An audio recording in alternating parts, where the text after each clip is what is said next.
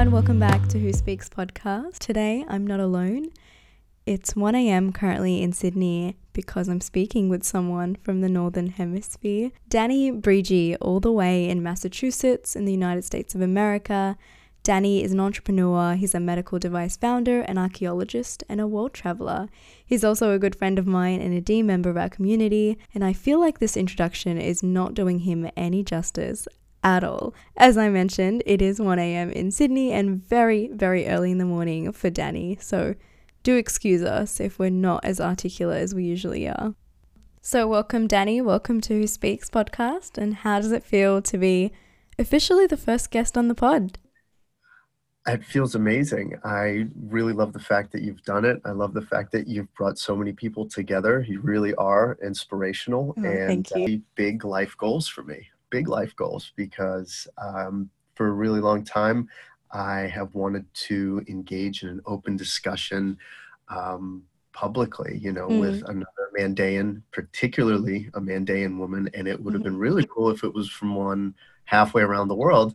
Through the Mandaean groups, you've been just an incredible reservoir of hope and support. And as a man, I think it's really important that Mandaean women have that backup as well. But uh-huh. before we river into any further discussion, I just want to acknowledge the Cabrogal clan of the Darug Nation on which I stand.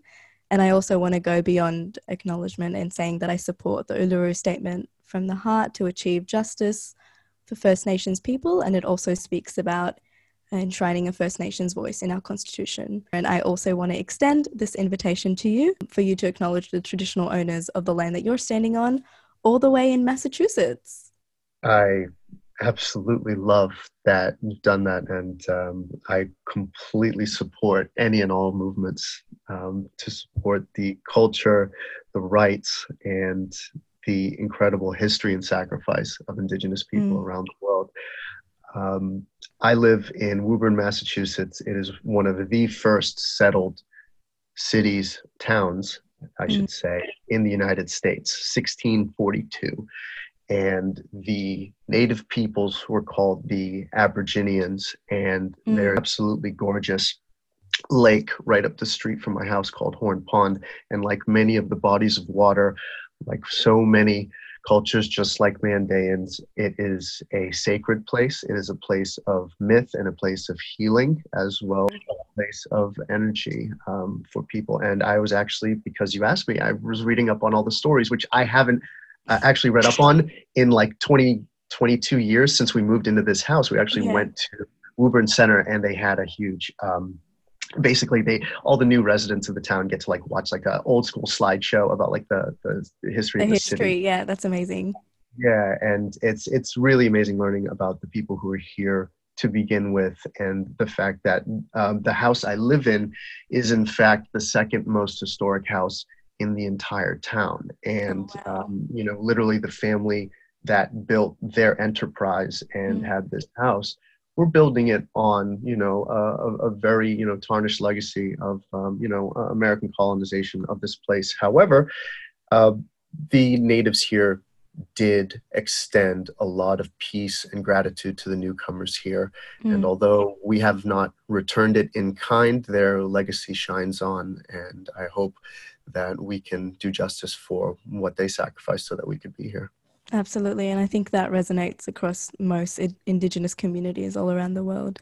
Actually, I saw a tweet by Jimmy Barnes. He's a rock singer, he's a Scottish immigrant as well. He's based in Australia. Um, and he, he tweeted, he summed up Australia's diversity and heritage in literally four words. Um, and he Mm. tweeted saying, if you're an Australian, your ancestry is either Aboriginal, convict, refugee, or immigrant. Absolutely. And I think the United States is exactly the same, really no more, no less. And we Mm. just have the addition of the, you know, slave and, and, and migrant worker populations That's and, you know, uh, indentured servitude and the like. And uh, I suppose my uh, entire upbringing as an Iraqi, you know, y- you can either be very sort of bitter looking back at the things that have been done to your people, but Mm. then you look at this long line of history of people who came before you. And being an immigrant in the United States, it's um, sort of a rite of passage to get hazed. Mm, it can be especially hard if there's some mass event, let's say like 9 11, that really accentuates Huge, it Yes. and, and takes all of the focus off of the traditional, um, I guess, targets, which would be Latinos and African Americans. And, right. you know, for a very brief but significant moment in everybody's psyche, um, you know, Middle Easterners, despite all of our efforts and futility, you know, if you're uh, from a minority or not, you really did feel a sense of solidarity. Um, you know, you question a lot about your identity and, and how on earth could these people Mm. just on a dime flip and and just start targeting people based on uh, an event and not really understand the history of the people where they come from. you in the US, it's huge. Like you have this centrality of the wall, you know, in particularly through the Trump administration. You have this constant fixation with security, um, whether it's through citizenship, border control, forced migration. You know, you have the whole ordeal with the Dreamers. I, I just can't imagine what it's like as a young person living through that. So, are you a first generation refugee or were you born in the States? I am a first generation, so meaning I was born um, in Iraq. My family all come from um, all come from uh, El Amara, Mm. so uh, in the south, and beautiful legacy associated with them. And um, you know, as leaders in the Mandaean community, as uh, jewelers as well, but really just as being very compassionate, strong people who led a lot of people through extremely difficult times. And um, I guess just some base posts really refer to, you know, Mandaeans have never really numbered more than 100,000, and we've been whittled all the way down to maybe 10 or 20,000. So really, there's like this Goldilocks zone of being either too big to, you know, kind of uh, really handle the the pressures of um, sticking out and becoming a target and becoming too small where you can't really sustain yourself. Yeah. and that zone is is really been sustained by um, us being spread out. So mandaeans didn't always necessarily know each other but they knew each other's clans. So they knew Right. of each other. And um, that's kind of how word spread and how we protected each other. And when you ask our elders we have never gone more than 25 to 50 years meaning every generation some calamity genocide catastrophe pogrom has befallen us somewhere or another, whether it Mm. was cholera, whether it was persecutions. Um, it really is something that has been very consistent. And you see this in the culture and the psyche of the people. And, um, you know, it's amazing how diverse the Mandaean experience is just within this small community. Oh, for Um, sure. and, it's a, and it's, it's a reflection of, um, you know, the Middle East itself. And I, it's kind of my belief that minorities act as um, this buffer between all these major powers because we specialize in small things and we're very Yeah. diplomatic and we keep communities together. So I think my uh, grandparents really upheld that legacy. And so when the economy improved and you saw this very you know western you know pro um, uh, you could call it between progressive and educated and just a lot of opportunities happening in baghdad. Mm. my grandparents generation left to baghdad and that's where my parents were both born. They lived on uh, Shara Filistin, Mhm. uh, you know uh, i think in mansour in that general area. And uh, my parents actually knew each other when they were kids you know they didn't really see each other again. Um, until college and i think um, like they were at like a wedding and my dad saw my mom and um, you know he was smitten and you know, the 70s so he had like a big afro and a mustache and my mom was wearing you know something she had like picked up and like you know on a trip to greece. You know these were incredibly progressive and educated times when you were like you know middle class and you know we've all seen the british Pathé films and we're just like wow was that really iraq? But when i grew up those are the stories i grew up with. It was um, taking full advantage and that's really where i think the mandaean community shined and it just totally belied our numbers because we outsized um, uh, our influence. Everything from artists to engineers you know uh, people who are advisors to very powerful people um, and just you know all in all good reliable community leaders that people genuinely could depend on. It was a place where people couldn't even depend on their own brothers but they would like give their kids to a mandaean family and say please protect us Mm. like this you know real things that happened we built up that reputation and my parents both have that very strong core family value and a value on education. So, um, you know, my grandmother was married off when she was, gosh, I don't know, 15, 16, because it was Same so mine, yeah.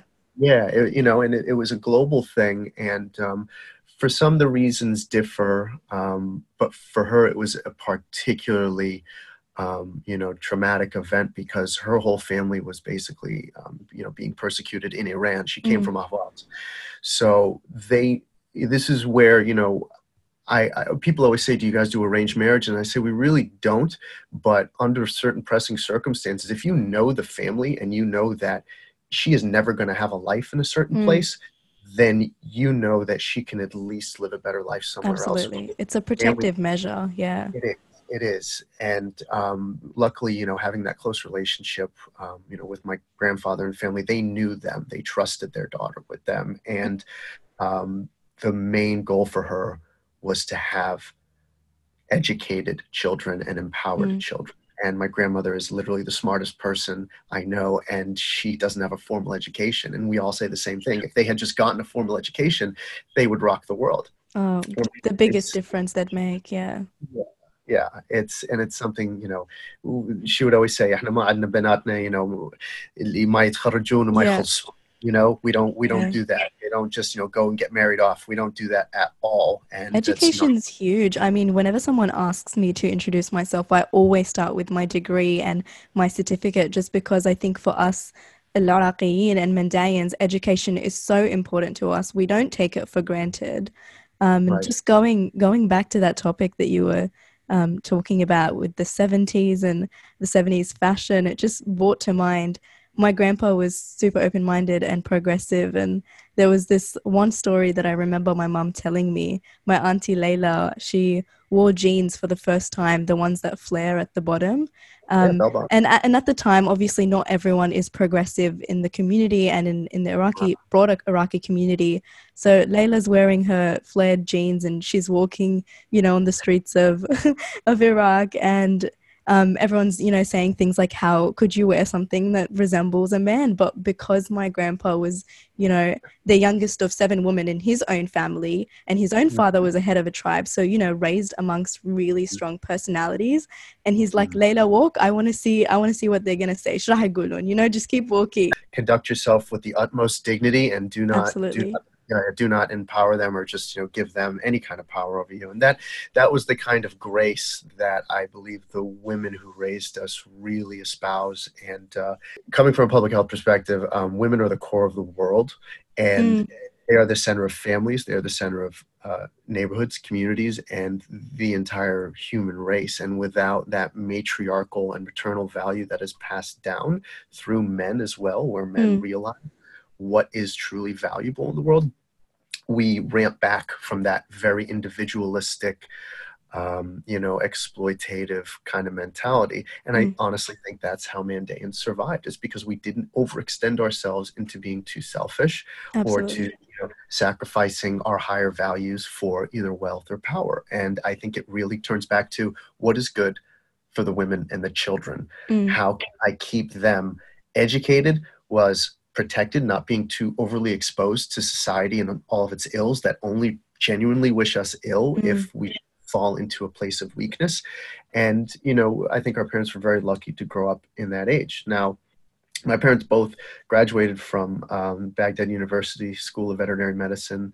Uh, there's about six years uh, age difference between my mom and dad. So my dad was mm. just coming out, my mom just got in, and uh, my mom was really mad that she couldn't get into pharmacy school. But um, her her father, um, my Jidunaji, he he. I was very lucky to grow up with all my grandparents, and he was the first one to pass away five years ago. Mm, was, uh, very, yeah, he's a wonderful, wonderful man. He was a very large jeweler in Baghdad, and so it was going to take a lot for my dad, who came from a very humble background, you know, working mm. class, but um, a very, very sharp guy. Um, you know, definitely knew his way around uh, a craft and he loves working with his hands. So he would always engage with my grandfather. And my grandfather one day called him in and he said, Listen, you know, Sada, my mom, you know, she's really upset that she didn't get into pharmacy school. I need you mm-hmm. to help her, you know, convince her that, yeah. that veterinary medicine is still okay. It's cool. And if she wants to switch, she can.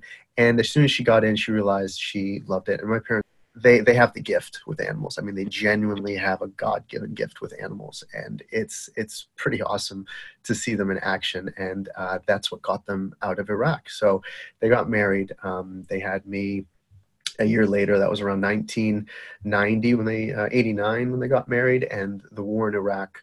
Um, you know, first Gulf War started uh, on uh, January, end of January of 1991, and mm. I was born February 10th and I was born literally smack in the middle of it. Um, I was born premature, um, and my mom was in labor, so they got in a motorcade and left Baghdad to Diyala, and mm. uh, I was born in a hospital that had no heat or electricity. Oh, wow. um, there was no functioning incubator for me to stay warm. So my um, dad my uncles ran outside, got some sticks and candles, and burned them. Um, while um, you know, it was basically just this freezing room with one doctor and one nurse in the whole hospital and a bunch of other women, wow. um, you know, in labor. But luckily, uh, on that warmth and the warmth of uh, my baby's bosom, I uh, survived and I lived. She's, yeah, you know, baby just. Baby just, Danny. yeah, baby Danny just coming into the world literally with a bang. And that was just the funnest thing, I have to say. But completely traumatizing for my mom. She was so traumatized, oh, yeah. Produce breast milk. Like, you know, she was just, her, her body was yeah, shaking. Yeah, yeah. totally Can't imagine. But luckily, my parents actually um, got a really great reputation in the years fall, like um, leading up to the war as mm. the premier veterinarians for diplomats because none of the veterinary hospitals were open. So they would make house calls to all mm. these different diplomats. You know, the Chihuahua for the ambassador of uh, uh, Japan's like wife. Um, you know, a parrot that belonged to a diplomat from the USA uh, you know, wild dogs, like African hunting dogs, the ones that you see out in like safaris. Um, they literally had them, you know, at the Portuguese ambassador's house. Crazy, crazy stories. And because they were able to treat these animals, these ambassadors and diplomats helped my parents escape. So mm. we helped them escape, and they took what belongings they could. My dad took a bunch of medical tools and all of his medical books because those were his prized possessions. Of course, lots of family memories left behind. Um, but uh, we ended up escaping to Madrid, Spain, and I spent the first 10 months of my life in oh, Madrid, oh, wow. Spain, which was, yeah, that was uh, pretty interesting. That's why I think I can speak Spanish a little better than, because uh, we were the only ones to come to the United States. Mm. My um, dad's side left to the UK, my mom's side left to the Netherlands, and then, of course, the whole extended family is everywhere Sweden, Germany, you know, mm, Australia. So yeah just you know and growing up with that people say oh it, it must be really cool. And honestly silver linings yeah it's pretty amazing to have family in every corner of the world and that's how i feel about the mandaean community that i literally have a giant family all over the world. You definitely do yeah. if, if anything should happen you know i don't care who didn't show up to whose wedding or whatever you know it's just i show who didn't get invited Exactly. No, it's it's like listen, if I need a place to stay, I have family, and I don't care if you come from the complete total opposite of Mandaean community. We're family, and it, it is pretty awesome because it gave me some great excuses to travel, and I still haven't seen a fraction of them, which is you know. It's it's the uh, the the reality of uh, how we lived. So, do you um, have a um, huge uh, Mandaean community where you live, or? Uh, no, actually, my dad created it from scratch. And get to that. Um, came to the United States, um, you know, after they accepted us uh, for asylum. You know, my parents went into the biotech and pharma industries, and I had a beautiful childhood. I, you know, my parents were very hardworking. Um, the kitchen always had like margot timen. Beautiful. If, if my mom had like fried fish or something, she would make sure she got like the extra sweet bukhur incense get the fishy you know smell you know and that, those like the those are the smells of my childhood as well as like opening up the closet and just looking at my mom's very prized possessions you know some very thick wool textiles that were very heavily dyed um, with these braids and knots in them um, you know that's beautiful. Sort of baskets and things, silver worked pieces that were mm-hmm. made by my great grandfather, my grandfather, and then of course Iraqi music, you know. And when when when I was raised, you know, my my upbringing is very unique in that my upbringing is very old school. The music is old school. The manners and it was just filled with love my upbringing it was a lot of stories and it was very heavily focused on how my parents were raised by their parents. So it was mm-hmm. like before the generation that really saw a lot of war, and I consider myself fortunate. So when I talk to other Iraqis, they're like, you know, you you're you're literally like a time capsule. You know, your tastes and everything else are like my grandpa. Like you know, I'm just I'm just in, in the best way possible. I think. way. Yeah. Thank you. So it's it's really funny because like you know, um, Messahed is like too new school for me. Like way too new school. Oh, George no school, like way too new school. Like for me, it's all like Dakhil Hassan and then like all the way up to maybe you know, if I really want to listen to, um, you know, Hamid Mansour or stuff like that. But I love like Sadi al-Bayati. You know, I listen to the classics. I literally have no idea who you're talking about. Right exactly. And if you, if I told oh parents, no, I feel like, terrible. Oh. Like, am I not cultured enough?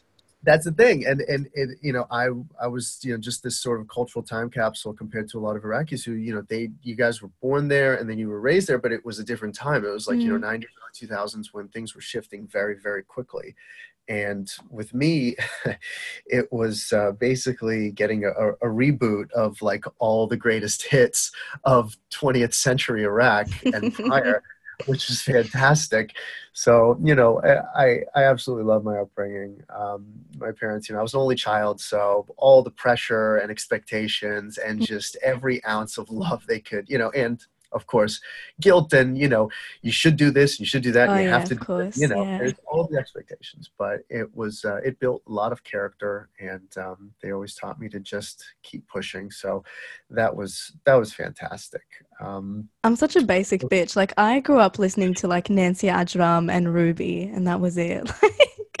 to, to, your point, really, um, just being part of that lumped in group and the fact that we are so obtuse and we don't fall into anybody's real idea you know because we are at that crossroads mm. of you know ancient ethno-religion indigenous group you know pre-abrahamic like how do you even explain it to people and you meet these rare souls once in a blue who are like oh yeah i know who the mandaeans are mm. and you mm. know you have to be a wandering traveler of history to have known who we are and i actually had the privilege of of meeting somebody who did um, at one point because um, after I you know graduated from uni in um, 2013, my father and I started a medical device company uh, called Brigi Scientific. It's named after us, and it's actually partly inspired by my birth, um, where we have created the world's first single-use infant incubator. So Incredible. we created We've created a baby incubator for 1% of the cost and weight so we can democratize access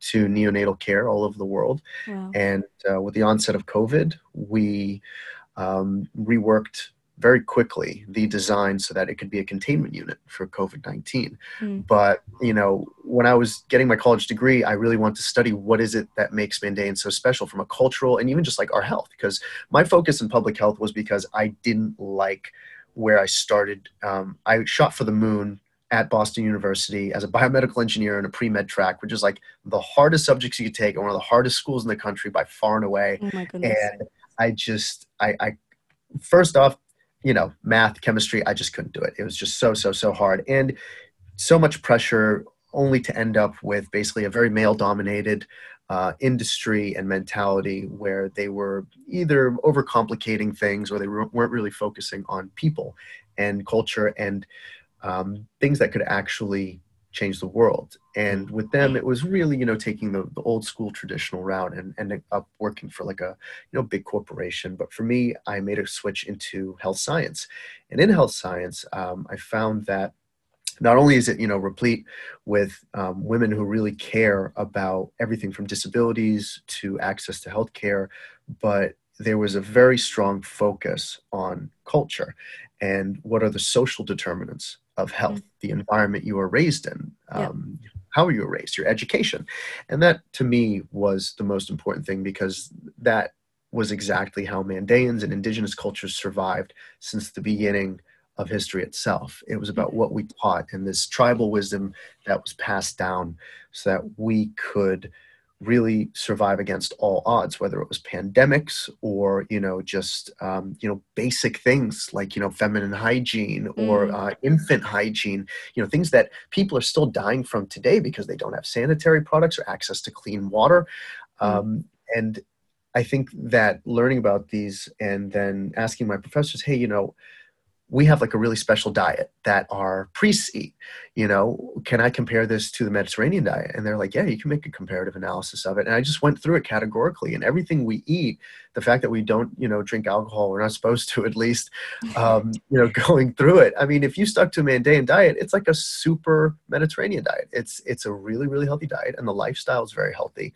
So in general, I think like our grandparents, they lived very healthy lives because they were active, mm-hmm. and they had also on the psychological social part this boundless optimism. Mm-hmm. despite the worst happening to you you had a support network and a community around you that could help you through the worst of times. And i think one of the worst things that has befallen humanity in recent years is actually a lack of community. Families are being ripped apart. People are becoming very individualistic and neighborhoods are coming under enormous pressure just to make ends meet and this is affecting people's health mm. in ways that you know we understand but it's hard to translate that into dollars and policies so that you can actually have any political action so this is something that we're all very passionate about in public health and we know that we are up against clearly uh, an entrenched system in the united states as we've seen from the pandemic mm. that is completely inept it does not care about women children families um, or you know their their status in life. Mm. and you know having so many people who genuinely care about it was really important to me. Now having said that um, in 2012 i took an archaeology course randomly uh, while i was just trying to like diversify what i was doing. Um, it was my junior year and it was just an elective and i thought yeah why not? I like archaeology. So the first day i sat down and the professor at the podium, Michael Danti. He said, Hello, my name is Professor Michael Danti. I specialize in Middle Eastern minorities and ancient cultures from Iraq, Syria, and Iran, and I spent 15 years digging mm. in that region. And I was like, dude, no way. oh my god. no way. And I was like, okay, so this is my guy. I looked at Mike, and as soon as he finished his first uh, lecture, I immediately went up to him and I'm like, "My name's Danny Brigi. I was born in Baghdad, and I'm a Mandaean." And he goes, "You're a Mandaean?" And I go, "Yeah." He goes, "And you have a Boston accent?" And I'm like, "Yep, that's me." And he's like, "Should you be in the south of Iraq getting baptized or baptizing somebody?" And I'm like, "Dude, how? You know who we are?" And he's like, "You guys are so old. It's literally like." just you and maybe the Zoroastrians. Uh, we have no idea how old either of you guys are. Every time we think we know, it gets shot back another 100 or 500 mm-hmm. years. Every time we think we have a ballpark estimate, you guys are just that old. He's like, Have you been back to Iraq? And I go, No. And that was. that was the seminal question of my upbringing, especially after 9-11. You know, do you have family there? No, most of them have left. Would have you, go back? back? Yeah. Have you thought about go going back? back? Yeah. And I thought, no, I can't. You know, um, for obvious reasons and for discrete reasons in that I'm a minority and I'd be a target, and I'm an mm. American. On top of that, you know, I can't, yeah. I can't feign uh, being a Canadian. I'm not nearly nice enough to do that, so I can't uh, really fake my way into just going to Baghdad and coming out um, safely. So I said, you know, this is going to be a very hard sell to my parents. You know, I can't go back, you know, to, especially to, to Baghdad. He goes, we're not going to Baghdad. Mm. We're going to Kurdistan. We're going up to the Shimal. And I'm like, Oh, that is a horse of a different feather. Because my grandfather, who's like in his mid 80s at the time, like a decade ago or more, he would go to Kurdistan for fun. Like he would literally go to Damascus and take a bus into Iraq and just like chill, have some liben, you know, hang out, and then just like come back. Oh, amazing. Yeah, and you know, just avid traveler. My you know, my, my grandfather, or, you know, very humble guy, come from very modest background, but he spent all his money on traveling. Um, my dad was, you know, totally for it. And I, when I got home, I'm like, hey, I got this professor and he wants to take me to Iraq. My mom was like, absolutely not. Are you kidding me? And she's like, يمي يعني طلعتك من العراق She's like, I'm not, I'm not letting you go sounds back. Like, sounds like my mom. Yeah. Oh yeah. You know, it's just uh, you absolutely insane. And I go, listen, we're going to Kurdistan. Now, what are your family's memories of Kurdistan? Did you ever go when you were a kid? No, but I, I used to always hear stories, you know, Shamal, the north is so, so beautiful. To go back, we would go, you know, to the north to Kurdistan. Epic, I, I suppose, doesn't even get to describe it because this is one of the original cradles of civilization, mm. which is up in those mountains. This is where barley was first sowed when we went from, you know, wandering hunter gatherers to agrarian wow. sedentary cultures. This is where wolves were domesticated into dogs so that they could protect the goats that had been domesticated into sheep. You know, mm. this is the mm. first place where all this stuff happened. And there's actually a cave up there called Shanidar Cave that um, is the oldest um, Neanderthal site in the world. And they actually found that these Neanderthals had been buried in very ornate, orderly graves, and they had flowers on them, meaning that Neanderthals actually had spirituality and a religion, and mm. that this was you know was some some form of spirituality, I should say, you know, customs and rituals, which is phenomenal. So. Um, needless to say, I did convince my mom. My dad was like, go for it. So we went in 2013. I graduated. And at the same time, I actually had a year to prepare for it. So that was 2012. And he was like, we're going next year. We're gearing up for it. So I took an Arabic class because I didn't know how to speak Arabic when my grandparents came uh, right after 9-11 i didn't know a lot of arabic. I was that kid awkwardly like you know we visit family and friends they're like hi danny shlonek and i'll be like zan you know and like that's it. That's all my iraqi. That's all i knew how to say. Mm. and um, it all kind of skyrocketed after that. My parent, my grandparents taught me a ton of Iraqi Arabic, and that's kind of where I get all my lingo from. And I taught them English so that they could get their citizenships. And when I took the Arabic class, my teacher was from uh, Haifa, from uh, you know Palestine. She's I think she's originally Lebanese, and she would use me as like a comparator for the dialects. So she was like, okay, say dijaj, which is chicken. And everybody would say dijaj, which is the Levantine pronunciation. It's very light, it's very airy. They were like, you know, colonized by the French, so they think they're French. It's really cute. And then you have the Gulf, you have the Iraqis. And then she'll turn to me and go, Danny, say dijaj. And I'll go, dijaj. And it would just be this really heavy guttural. So, it gives so flavor and spice. Yeah, it's and it's the heaviest. And anybody who says, "Oh, you know, it's the Egyptian or the the Levantine accent's the best," it's like, listen, everything was created in Iraq, from Arabic all the way down to like you know the agrarian culture. So we the best, you know, and um, that's that's that that's that needless pride coming in, you know, just that completely shameless pride of being an Iraqi. You know, we we are just such a boisterous crowd about being Iraqi, and yet it's it's such a melting pot. And I learned that firsthand when I finally went with Mike. Um, we went in 2013. I was his translator, did a little bit of digging, and it's just breathtakingly beautiful place up in the corner of Iraq called Rawanduz.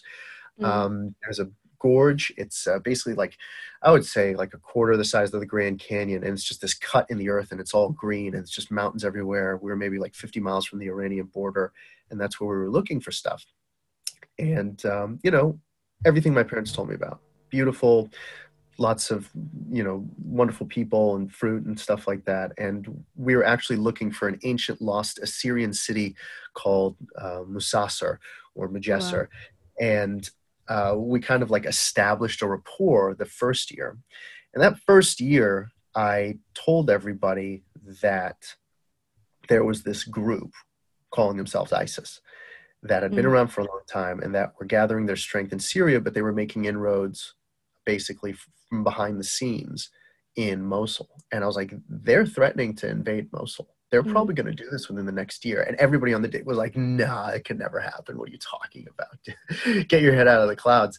And I'm like, no, I'm, I'm pretty sure I know what I'm talking about. This is this is yeah. a serious issue. So we got back that first year and I adopted my dog. And because my parents veterinarians never really had a pet, so I begged them and I just wanted a pet. And uh, I've always wanted one of two dogs, either a husky or mm. an Egyptian pharaoh hound, because my dad had this dog book that a German diplomat, I think, gave to my dad at one point as a present. And every time I flip through all the dog breeds, I'm like, oh, I gotta have a husky or a pharaoh hound. They're just like wild looking. They're these beautiful, majestic wild beasts. You know, they're not like a pug.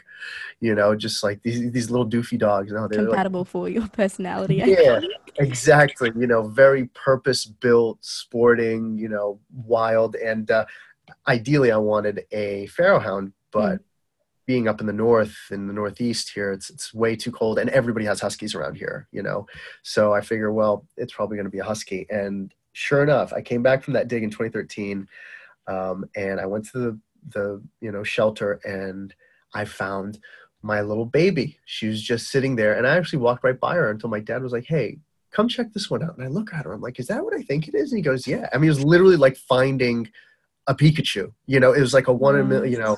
Or, or like a Mew, you know, it mm-hmm. was like one of the rarest little Pokemon of a dog, and it just she fell right in my lap, That's and so cute. she's she's an Egyptian pharaoh hound. She's a girl, and I had to give her an Egyptian name. And I'm like, well, Nefertiti and Cleopatra are like way too long, so why not just Isis? You know? and I named her Isis. That's and special. Like I knew that there was going to like that this group was going to like literally blow up on on you know the international you know news media at any point. And Mm. within a month they were all over the news this group. Foreshadowing so- for sure. foreshadowing yeah. And i was like well i have a fun sense of humor. So if it does end up turning into what i think it is then you know th- this is going to be a funny story to tell the kids one day so she is um, love of my life she's she's just the the cutest little thing the only thing is she used to get off her leash and run around um, my neighborhood so i'd be the iraqi kid running through my neighbor's yard yelling isis and it Thinking, was what the hell is this guy saying? Oh my god, it was it was hysterical. Like uh, a police officer once caught her and just brought her to my house. He goes, "Her name really Isis?" I go, "Yeah," because that's hilarious. I'm like, you know what? No, it's even more like hilarious than that. And he goes, "What?" I goes, "I was born in Baghdad." He goes, "Get out of here!"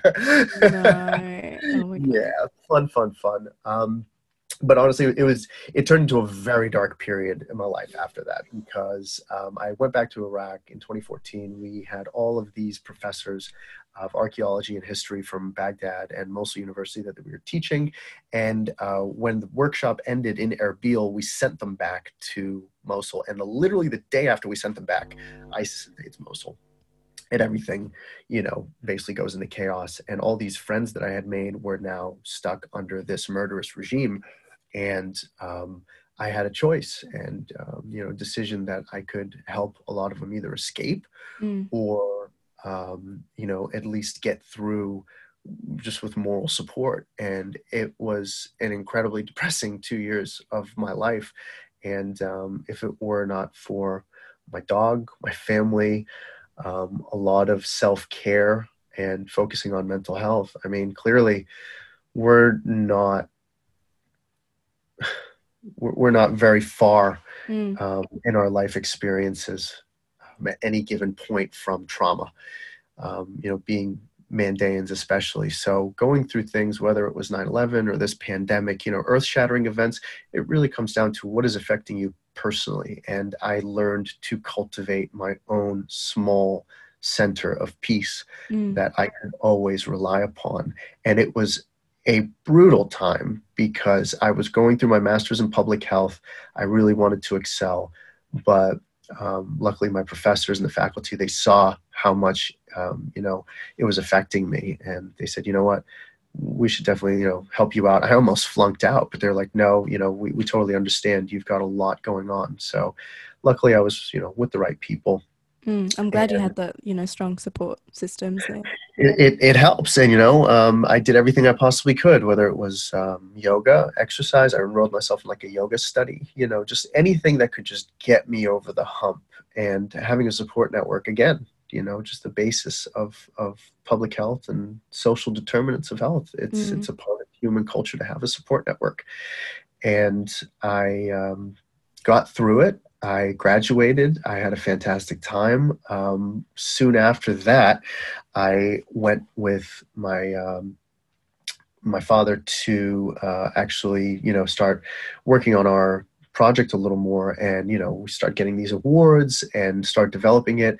And out of nowhere, I got invited to go to South Korea. So I lived in South Korea for Oh six months. Ended up becoming the the first uh, startup to win um, a f- first foreign startup to get a grant from the government of South Korea. Amazing. So what year was that it? was in uh, 2018. So I was there from August till like December, a few years kind of back and forth trying to develop the product. And then we just got invited there because they found us on another accelerator here in Boston. And I had like two weeks to decide.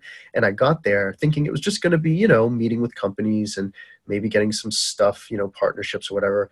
And I ended up on like a South Korean Shark Tank TV show Oh my gosh.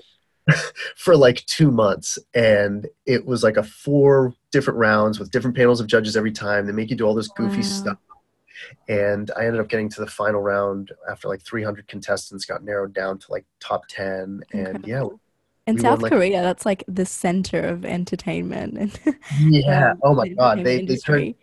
They turned me into a to a rolling show it was it was absolutely ridiculous so I you thought know, you were they- gonna say K-pop fanatic. I was like, what? they tried that. They put me in a polka dot suit and put me on a stage with lights and like you know it was it was the I real would die deal. to say that. Yeah. Oh yeah. I have the videos. They're locked in a safe. Nobody's ever seeing those until you know. No. Okay, you can't Just- say that. Now I have to see them. Like you No, better you can- DM me. You can see the you can see the snapshots actually on my Instagram. They're they're there. Okay, okay, time to do some stalking after we finish this episode. Yeah. So yeah, that's you know, that's kind of like the the gist. You know, that's the arc of uh, Danny. And now I am about to turn 30 years old. I'm in the middle of this pandemic here in the United States. You know, very far removed from the lovely, uh, you know, places like Australia that have been lucky enough to kind of skirt by and not be affected by it. But we are, as we speak, waiting for FDA emergency use authorization for our product to help protect frontline workers and patients in hospitals with a very, very new kind of device. It's very exciting. It's basically like putting a dome shaped tent on a patient's head so that they can kind of relax in this airy environment Mm, while the all the virus doesn't spread anywhere.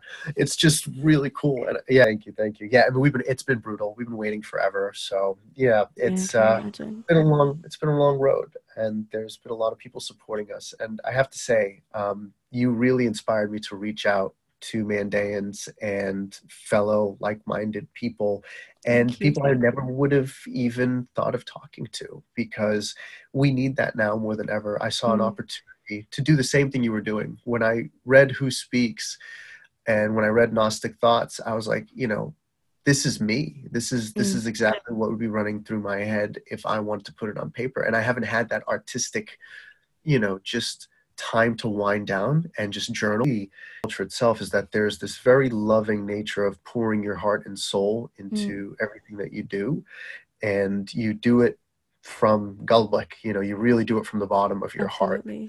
Yeah and um, and i art think is one of those universal mediums that we do that through. genuinely that's um, something that we uphold as being sort of this in, in a way like a moral compass just so when things get really bad it's again this optimism you know mm. where we just say you know shid halak gul farwah al-mari and just keep walking just keep going. Just buckle down and you know just put your faith in the universe and just keep moving. And that it was just always so incredible to me even in the worst of times. They can you know my grandmothers my father everybody just keeping their cool and saying don't worry we've been through worse than this. You guys think you have it so rough you know getting spread all over the world. Well now you guys are some of the most educated prosperous all these amazing opportunities you look left and right at young mandaeans we are doing incredible things We really and are. we're just coming out of the dark side of the tunnel and just starting to heal. We now are in the phase of growing triumph out of trauma. That is exactly what we're doing. And now that we are coalescing, our roots are strong, we feel a part of our own societies, that we have ownership over our own identities. We've navigated those personal journeys and we continue to navigate them with each other. And I think we're living in a world now, clearly, you know, we're not going to be the only ones meeting each other online, you know, maybe meeting the love of our life online. You know, it's like, dude, that's kind of what everybody's doing these days. And uh, more importantly, exchanging ideas, supporting Mm. one another, and just Huge. being there. Yeah, it's it's absolutely immense. And I think the world is worse off without cultures, ancient cultures, Mm. indigenous cultures that have that span of history um, and just uh, what I what I would call an ancestral knowledge that the world does go in cycles and that you have to be able to prepare yourself for whatever may come because right now we're actually living in some of the most peaceful times ever as chaotic as things are Mm. it could get a lot worse like It may could- seem chaotic on the internet, but you're right. It, it It could is, get but- worse. and you know that really came into very sharp relief after i came back from iraq i was kissing the ground when i got back mm. to the united states like oh my god the privilege and i am essentially as as you can see i might as well just be a white male mm. you know everybody thinks i'm either latino or greek or something like that. You know the more south i go in the united states the more latino i become because everybody thinks i'm latino but the more north i am i'm basically i look like every other armenian or greek or portuguese kid. Um, and the only time I ever really felt like singled out was when I, you know, go to Europe because in Europe, man, they they they got a whole nother level of like different like subtle racism over there oh, where sure, you yeah. know it's just much much different so, after you've been on the front line sorry to cut you short on the front lines in iraq and then you come back to the west and you see western education and it's like our struggles and our genocides are purely theoretical to them. And it's this issue of Eurocentrism that I wanted to discuss with you. But yes. also I yes. keep seeing this this tension between women's rights, human rights, and cultural identities. And I feel like mm. there shouldn't be any tension, but there is. Give a little context before we dive into this discussion. We're in a particular situation around December last year, I think. We were arguing, this guy on the internet, he seemed like a fundamentalist, but he was parading around as if he's a progressive activist under a pretense that you know he's saving the religion or whatever but and in mm. one of his arguments or replies he mentioned that you know we're submitting to western ideas we're encouraging ethno-religious colonization and genocide and he just kept going on and on about this idea that you know we're surrendering to cultural genocide to Western neo colonial ideas merely because we're criticizing certain structures and practices within the community. I won't, mm. obviously won't mention his name because he runs a podcast as well, and I, I don't want to give sure. clout to people like of that. Of course, yeah, no. Um, how do we frame, you know, human rights in a way, in a culturally sensitive way, so that mm. it can not only acknowledge but ease that conflict between universal human rights and cultural identities? like first of all i think he has a completely wrong understanding of what decolonization means i think in fact some of the things in the arab world that violate women's rights speak to like, patriarchal structure um, and i want you to talk more about how fundamentally mandaeanism is rooted in matriarchal concepts and I think yes. this idea in the West that like feminism and women's rights is a Western concept and that feminist mm-hmm. waves are only needed in the Western world is just completely wrong. It's reductionist, realizes the work of so many Arab feminists, so many Mandaean women. Absolutely. No, I, I couldn't have said it better. And I think the first place you start at is acknowledging where and what shaped these people who feel so threatened Mm. Because when you understand that people in the Mandaean community and in communities around the world have been under threat of violence, many of them came from very humble backgrounds where they were surrounded by people who wanted them dead. Their safe place, their space that they cultivated was their own faith and identity. Mm. And now coming out of one trauma, just to see it being attacked from the inside. Mm. Maybe they don't see it as just questioning, they genuinely see it as a muddying of the waters, as twisting facts mm. that we shouldn't even be addressing these issues and that we shouldn't even be talking to mm. young girls like you who have all of these very idealistic you know theories that are just trying to meld into an old culture and you know we were going to touch you know on the idea of relativism, but I think we understand fully that you have to take each and every culture and how they overlap individually and then see where the seams actually start to break apart. And with them, I genuinely believe that these are people who have love in their hearts. I mm-hmm. believe he does. He has love for people and the community. It is just that when you trip that wire, they become people who will antagonize and fight and demean mm. and do things that you or I would not in normal conversation. And I truly believe that there is something, there's a component missing there where it's this absolutist form of argument that if he does not act and if he does not cut it right at mm. the tip, and this is you know from from personal experience you know within my family and and you know with the community because just to just to give you context here when i said my dad created a mandaean community my dad took about six, seven years off of his biomedical work Mm. to go to the UN and go to the US government while Mandaeans were getting persecuted between 2007 2010 and he brought 3000 of them through the UN to Massachusetts. Mm. and he saved all of them by bringing them here. And there were people who he was working against actively who were trying to attack the religion basically lump us in as Christians. In in in the Mandaeans most vulnerable time we had people within our own community Mm. attacking it. So there is precedent for feeling very, very suspicious of anybody who wants to have some funny ideas. But these ideas were rooted in power and Mm. money and keeping Mandaeans in Iraq so that they could have political representation in the parliament and there's like millions of dollars on the table and there's you know there's there's definitely some corruption there's absolutely there's a lack of leadership and corruption and i think if there was better leadership we would have the reasoned approach and that we as young people would actually know how to deal with these conversations in a better way. Because Mm. the trauma that they feel the threat that these people feel is literally from many many generations of people just demeaning them. And you can go one of two ways. You can literally say you know what?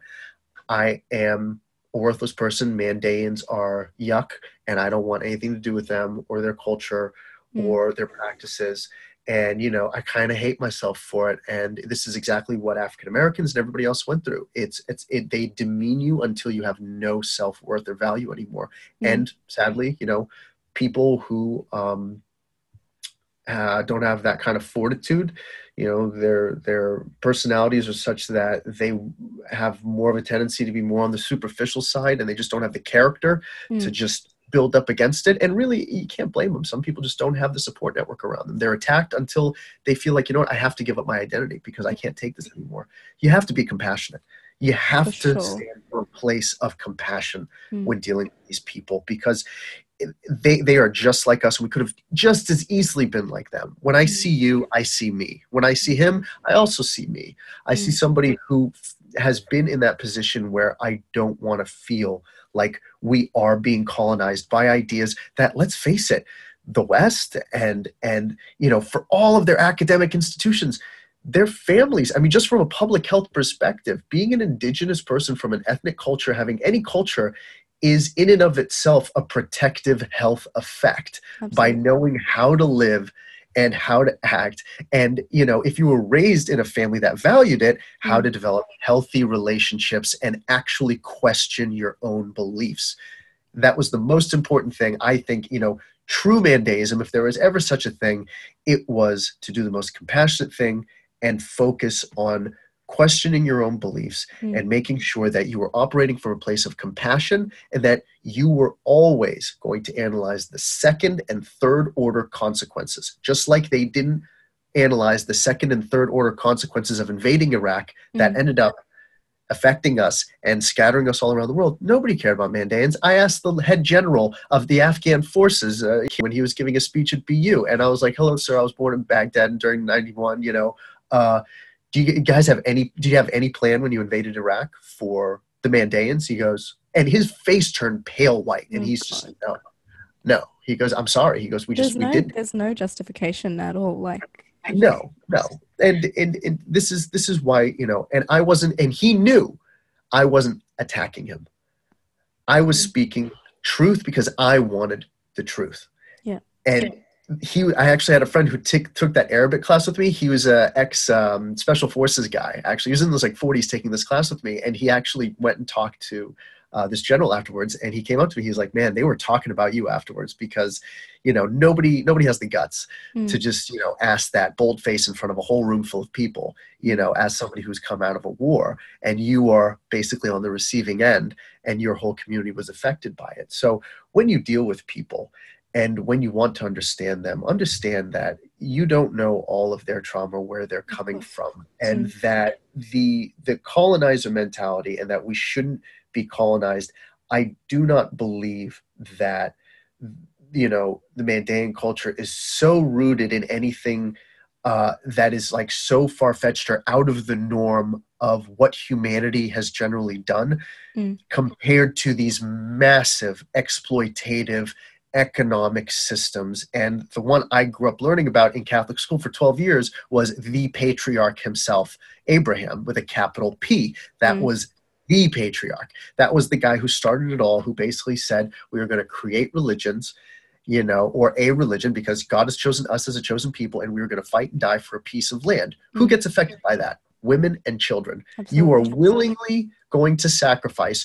for an infinite number of generations, women and children for a piece of land. This was fundamentally against everything Mandaeans believed in. Mm. So, although we might have seeds of patriarchy within our culture, like so many others, there are there are, you know pieces of tradition that all of us could argue about until the cows come home. But when it comes to this inevitability of humanity, and this is kind of like a Mandaean prophecy that it is inevitable that the world is probably not going to end in a very nice kind of way, but it doesn't matter because the world has always kind of been in trouble and the world needs good people like us who aren't really going to get involved with these huge economic and power struggles and pieces of land and God knows what else.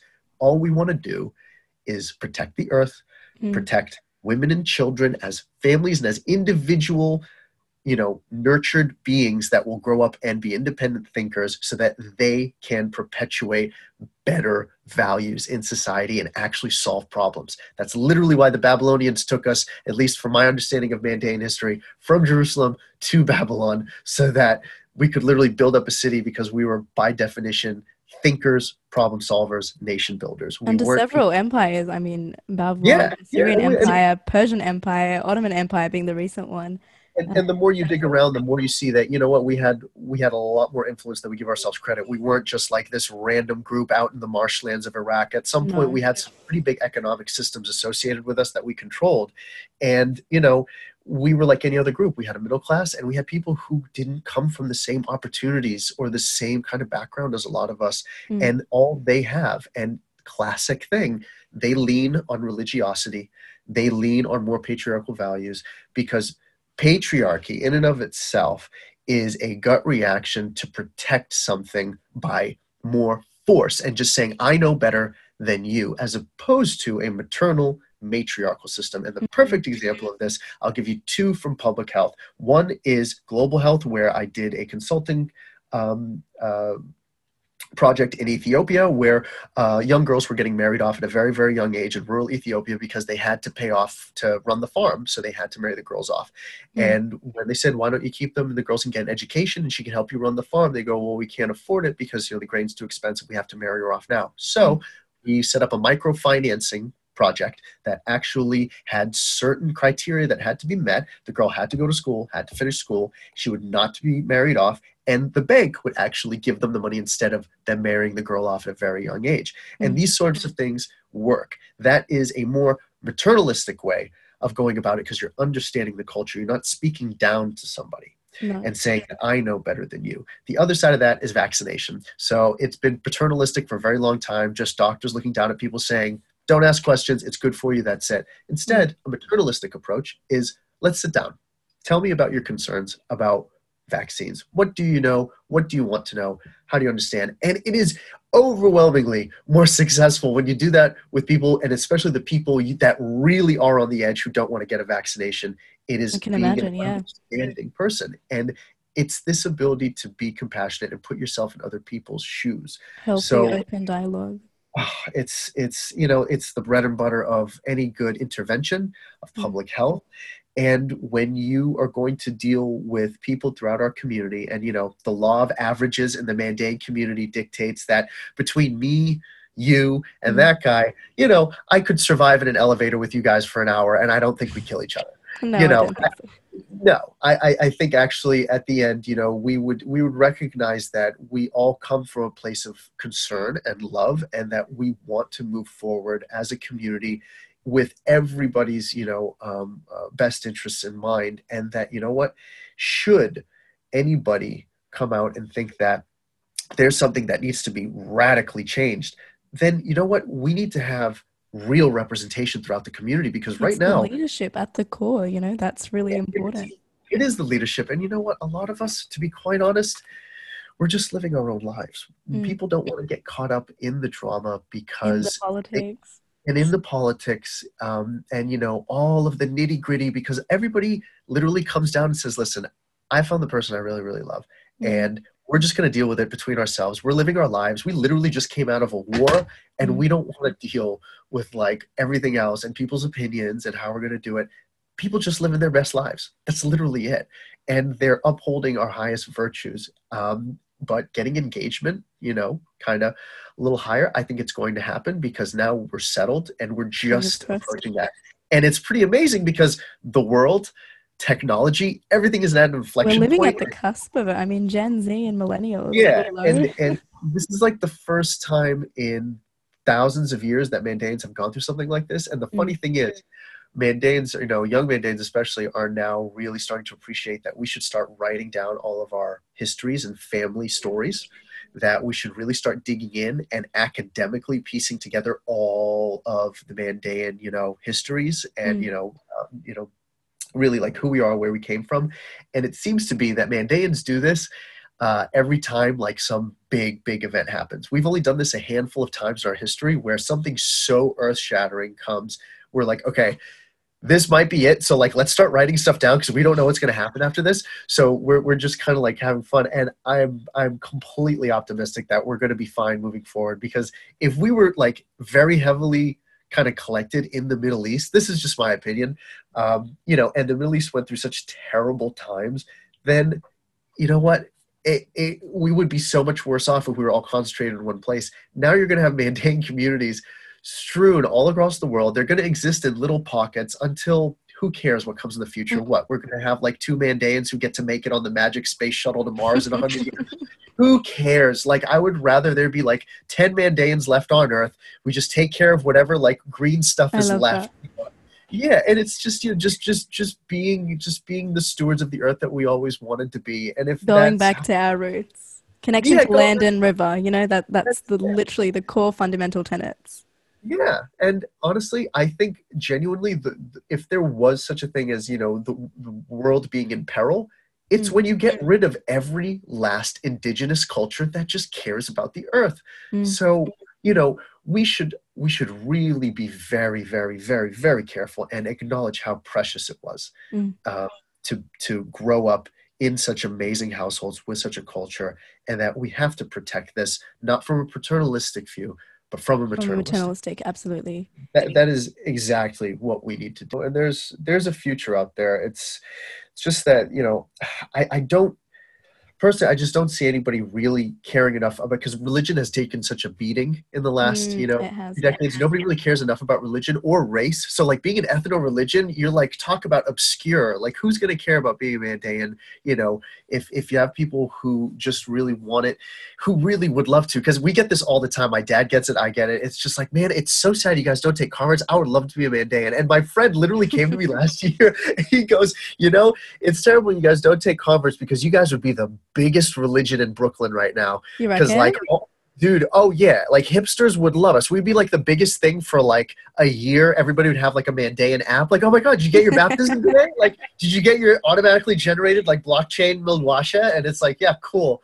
You know and it would be like huge in melbourne and berlin and you know it'd just be all over the world and then it would just disappear like that. Because it's like okay on to the next fun thing. That's that's and that's like my interpretation of where these kind of things go because you know the, the religion and the, the spirituality side of it and it, people i just don't it's become so much more digitized and individualistic that mm. mm. it's really really hard. And this is why people are so worried about trying to change anything because the world is so so fickle and we've mm. been so so resilient and the world's been so much more apathetic moving in an apathetic direction disconnecting people and we are a people who love to be connected so we should not fill these gaps between us whether they are separated by oceans and countries or just gaps in opinions with just doubt and cynicism and pessimism and just saying well that person wants to destroy us you know it, It's the you know, postmodernist way of thinking. I mean, yeah that's I was heavily immersed in it myself. I mean, throughout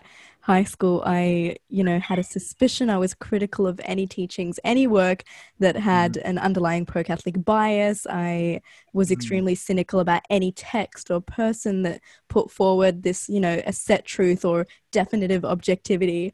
Um, being opinionated is a good thing. I mean, I think yeah, we we, we definitely both agree on that because it was uh, 12 years of Catholic school definitely mm, definitely definitely open your eyes to just how much they can guilt and shame a person into believing just just kind of like you know very very um, I, I would say it's it's the fire and brimstone you Mm. know that humans are innately evil which is completely untrue you know you you raise and nurture hate you raise and nurture Absolutely.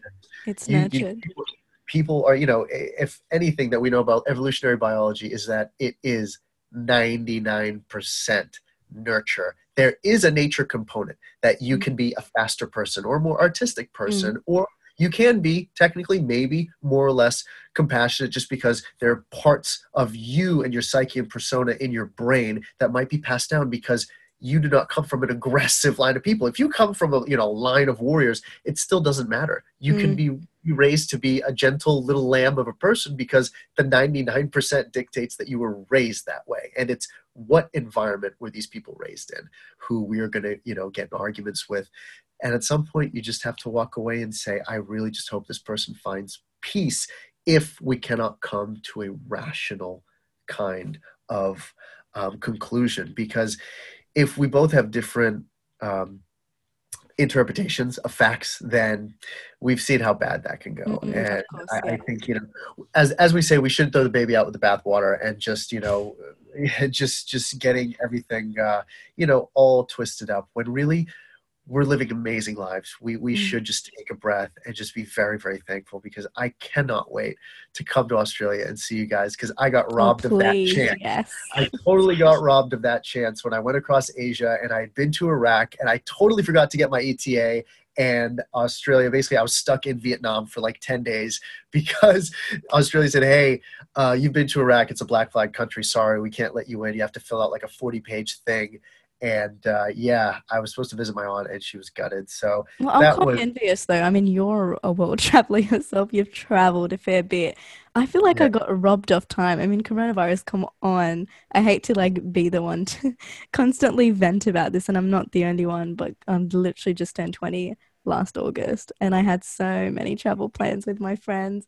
Um, and it just sucks that those, I'm sure your travel plans have fallen apart as well. Yeah, kind of, sort of. I mean, usually for me, it's I- usually don't. For some reason, these kind of crazy world travel stuff just kind of happen. Mm, A lot of time, for some reason, I've just had this run of luck through my twenties. I haven't planned any of them. The only thing I do plan is yearly, or just about yearly. I go visit my family in Europe around New Year's or so, and I spend time with them. But beyond that, you know, uh, I, I wish I had the time. Really, it's just you know me, and my dad running the company, and now that you know we are settled, you know, uh, learned adults, I think it's it's a really great time to just connect with each other and just have a blast. You know, we should just we should just have big Zoom meetings and parties and just kind of get to know one another. Um, I'm probably going to be setting up a Discord pretty soon and getting everybody on that, maybe a Twitch or something. Like, I don't know what platforms I'm going to be using, but definitely stay tuned because that's that's that's where it's going to come in. But uh, what I will say is actually just on one last subject that you want to cover is navigating safe spaces to criticize institutions and structures. I think we should promote a healthy environment Mm. where if people want to go at it about you know very sensitive subjects we should we should allow that but we Mm. should never lose sight that these safe spaces are being created so that we can come together and just love one another and Absolutely. learn from one another and our experiences should not be diminished. They should not be minimized.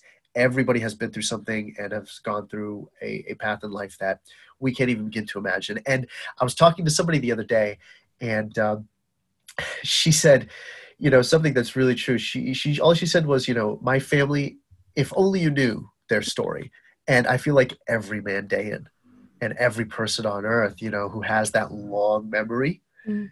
About their family says that if only you knew what we went through to get where we are today and we have to operate from that perspective Who speaks? I mean, that's fundamentally what this podcast is about. Yeah, and and you're killing it. You're doing such an amazing job. You are an inspiration. You've gotten so many of us Thank off you, our feet on into the internet and uh, using it for what it's worth. You know, not just uh, doing useless stuff all day. You know, this this is literally what it's made to do, and you've really um, you're the best. You're Oh, you're the best. Thank you so much for coming on, and I'm definitely having you on another episode as well. So brace yourself for that.